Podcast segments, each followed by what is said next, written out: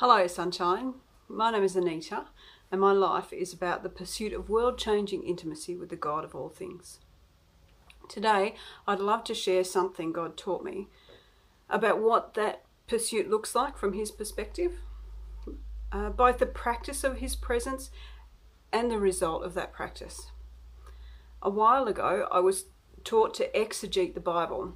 This is using study tools to discover the original meanings of the languages the Bible is written in, rather than using my Australian English first world brain to lay a meeting, meaning on top of that text. That is another fancy word, eisegesis. The verse I'd like to share today is Isaiah 40 31. But they that wait upon the Lord shall renew their strength. They shall mount up with wings as eagles.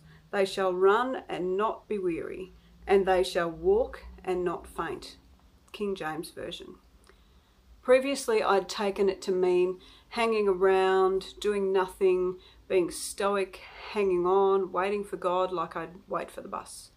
It was about heroism and martyrdom and boredom. It had been meaning a righteous martyr, enduring life and not having access to the things I need, and definitely not having access to the things I'd like. Instead, it was about enduring with suffering in a superhuman strength. God was not going to interfere, I was going to grow strong through endurance. Then, several years ago, I was lying in bed talking with our Father, asking him what he'd like me to know. The response I got was to dig into Isaiah 40 31. For me, this kind of task is kind of fun. If you ask the people who know me, they can tell you that I'm rather in love with Bible study and Bible study tools. I find it so easy to forget how much more there is in the Bible, things which get lost in translation.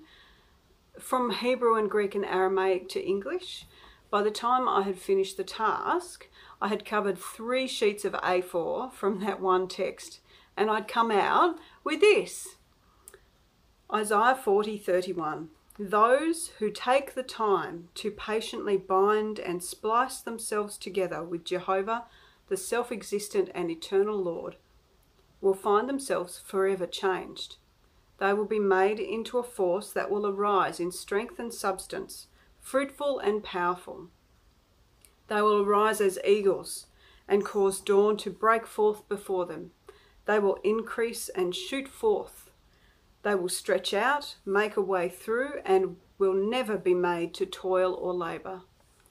They will lead, carry, bear, bring forth, grow, march, prosper, pursue, chase, journey, spread out, and never tire.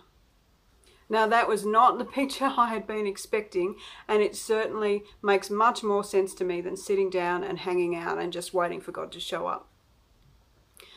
The waiting is active. It means to get calluses on my hands and a sore back and a cramp in my legs from sitting and concentrating on my relationship with God. It means being fixated on binding myself to God like a rope maker has to concentrate on making a rope of four or more strands. Also, it's specific on which picture of God I need to be binding myself to, aspect of God, to remember that it's God who does not need me, nor does he need anything. So when I pursue this kind of relationship with him, I become as inseparable from him as any strand of a tightly spliced rope is inseparable from the rope as a whole. If rope is made well, trying to undo it is incredibly difficult. Also, because he does not begin and he does not end, therefore I do not begin and I do not end once I'm bound into him what does this then mean each day? For me, I am now intentional about patiently taking time with Him to bind and splice myself into all of who He is. He wants me to be deliberate, but not strive, nor feel any condemnation. We're making muscle memory together, like learning to drive a car, or make a coffee, or put on clothes, or brush teeth we are making our relationship a spiritual, emotional, and physical muscle memory. I try to fill my head with Him always. If I lose Him for a second, I stop, I stand still and find him again. I say his names out loud when I can and under my breath when I can't. I tell him I love him aloud all the time. If I'm practicing getting that kind of close to all of God, then it will be impossible be, to be unchanged by the pursuit.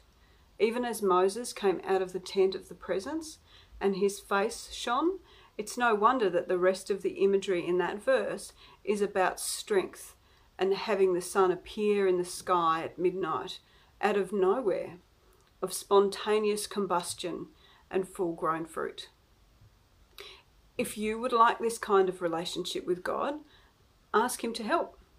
Ask Him for clues, for tips, for the things that make your relationship together uniquely yours.